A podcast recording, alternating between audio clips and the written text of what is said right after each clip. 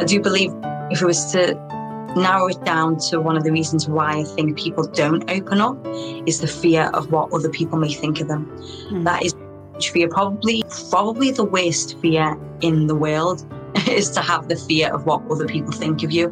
The minute you don't you don't live in that place, the minute when true liberation happens, when true freedom happens. And I think it came to me around my sort of around my 30s, which was only what year and a half ago, year where it really something shifted in me that I thought, you know what?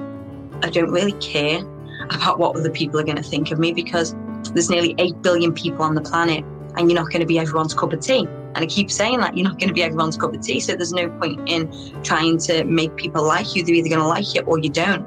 There's people who hated Mother Teresa. There's people who hated Gandhi. There's people who hated Jesus. And, you know, we, we look at these people like, like saints and great do-gooders and there's people that still hated them.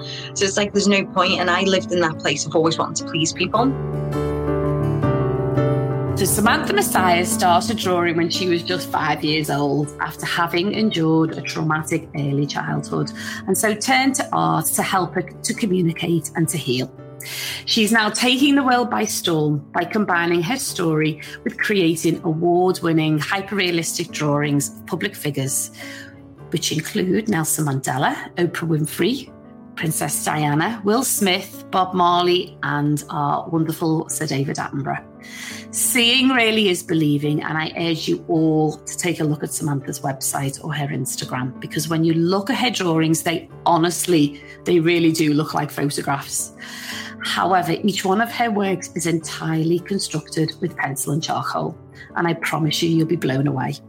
Samantha not only is a fellow Scouser from our wonderful city of Liverpool with the most unbelievable gift, but you will hear how, by publicly opening up about her life experiences and truly embracing the power of conversation, how she is making real positive impact on those who are listening.